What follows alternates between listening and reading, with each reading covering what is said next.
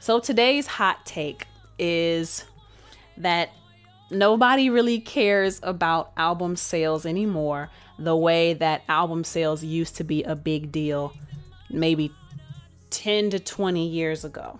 Okay. And we're going to start our timer.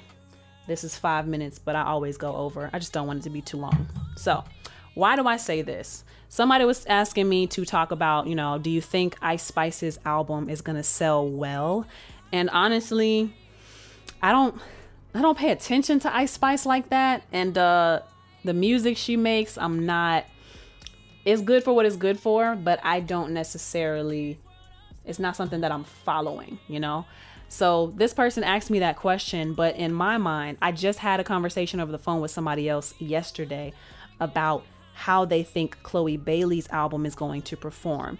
And her album is set to release in March. So I didn't even know that Ice Spice dropped an album because I don't follow her. Like I'm not her audience. You know what I'm saying? Like it's not a it's not shade or anything. It's just I'm not her audience. I don't seek out her content. But I do follow Chloe Bailey and I did see her post and I think YouTube ads have been hitting me as well, saying that the album is set to release in March of this year, 2023. So, do I think these albums will sell well? My hot take on the matter is no.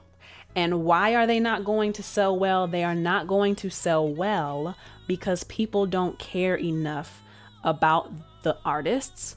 People don't care enough about albums and music the way that they used to care, like I said, 10 to 20 years ago.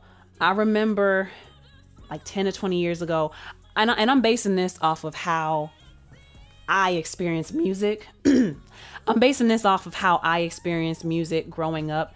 And I remember I used to be so excited for my favorite artists to drop their music and drop their album. And the single would be released and a music video would come out with it. And my favorite music video platform at the time was 106 & Park. If it wasn't 106 & Park, then it was MTV's TRL. Um, so, and it was a huge deal to premiere a music video on these shows. Okay. So it was a whole event. They would do that. And usually that single release was like the announcement of the album. It was like a build up and anticipation for the album, right? And then after that, the album would drop. And of course, that song would be on the album. Everything would be ready. And then the artist basically is gearing up to go on a tour or they're doing a radio run, press run, stuff like that. So, what I'm getting at with this, right, by mentioning those little details, I got excited. Like, and you would hear it on the radio, right? So, you would hear it on the radio, and then they would be announcing the world premiere of the video, and then the album would actually drop, and then they would announce a tour. So, there was just like a certain order of how things were done. And I'm thinking, let me get some water on this. The reason why I say people don't really care is because the nature of how we interact with music these days has changed a lot. With the introduction of social media, we don't have gatekeeping is really not a thing anymore, which is a good thing. That's a good thing.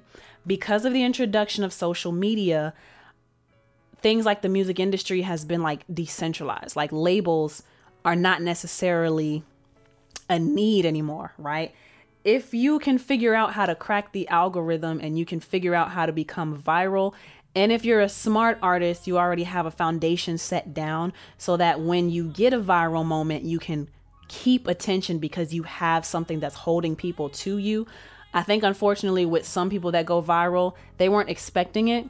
So they don't um have anything like they have to rush to get material out there, right? But a smart artist has been preparing and they have stuff to be found once that viral moment of theirs hits, right?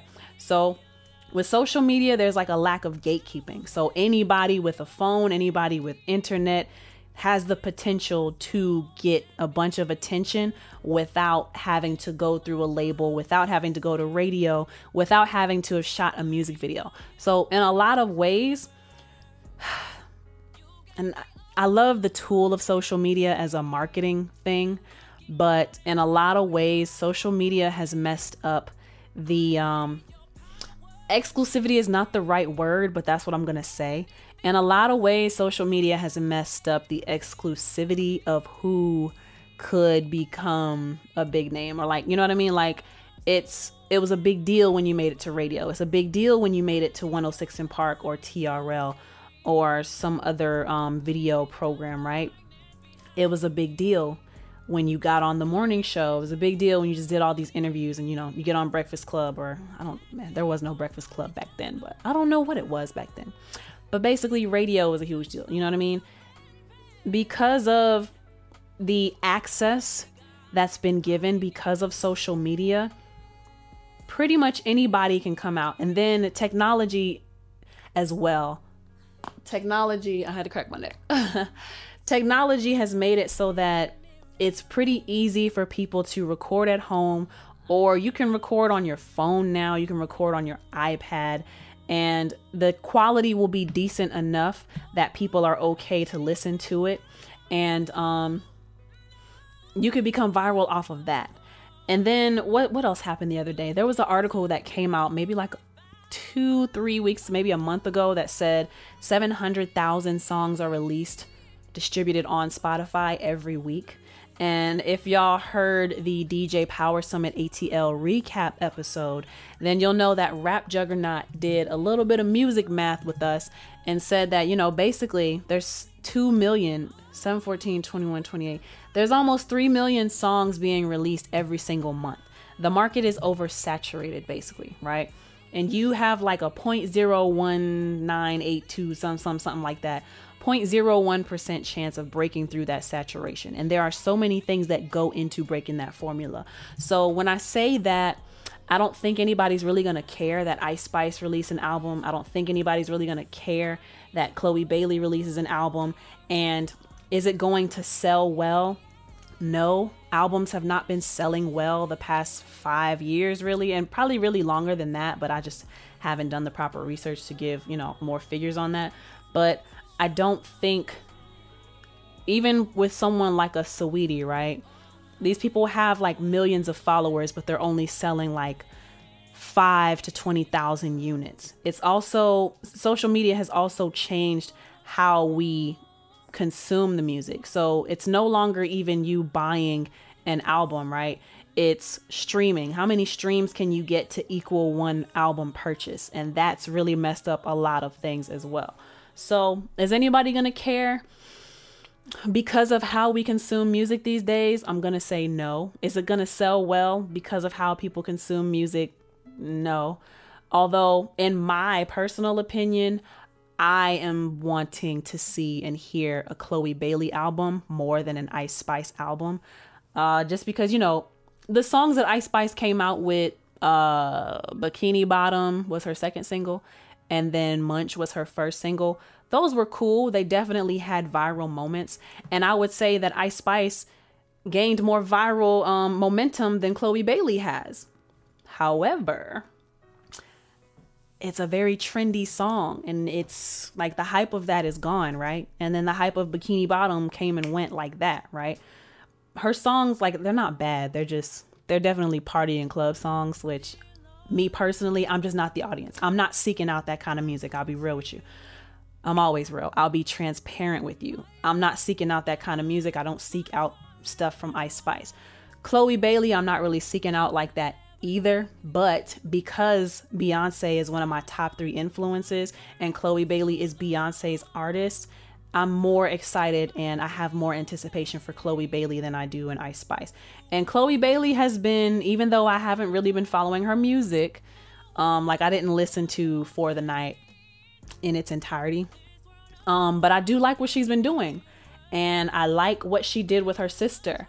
Side note, I wish she would have given that duet act longer, more time before she decided to go solo. But that's another discussion for another day. But are these artists interesting enough?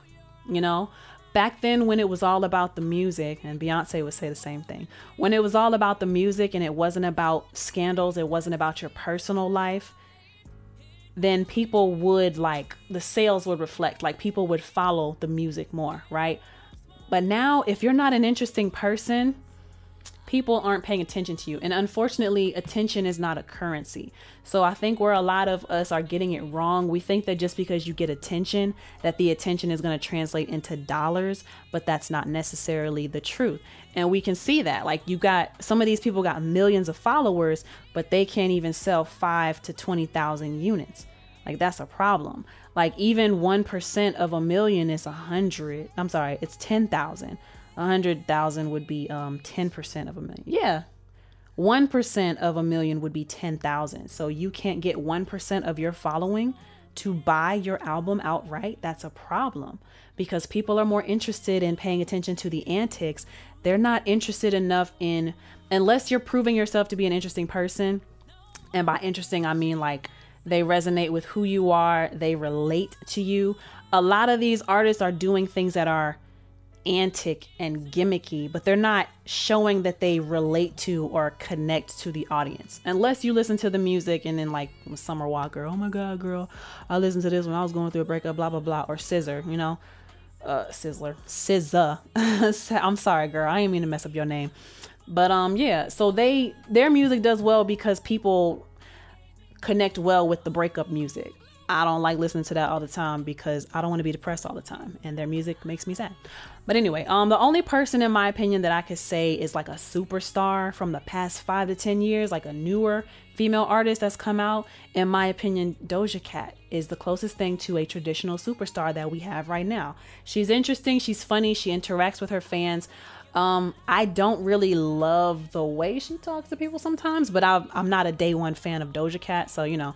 But honestly, she's the only one that I could see being like having an anticipation for her album. She's done world tours successfully and she has a following all around the world, right? So I think that makes more of a difference. So that's my hot take. Um, people ain't buying albums like that because the artists are not interesting enough and uh, people don't care enough about their music to want to buy it outright. And we are in a spectator society. That is my hot take. We are in a spectator society, and attention does not equal dollars. Attention does not translate to money a lot of times. Um, so yeah, that's my hot take, and uh, hope y'all like that. Let me know what you feel about my hot take in the comment section down below if you are listening or watching on YouTube. And yeah, join me on the conversation of that. But yeah, but yeah, but yeah, but yeah, I'm saying way too many fillers. So that is it for the hot take. Let's get into the Lex chat after these messages. We're talking about money, we're talking about finance. Let's get into it after these messages. Goddamn, goddamn,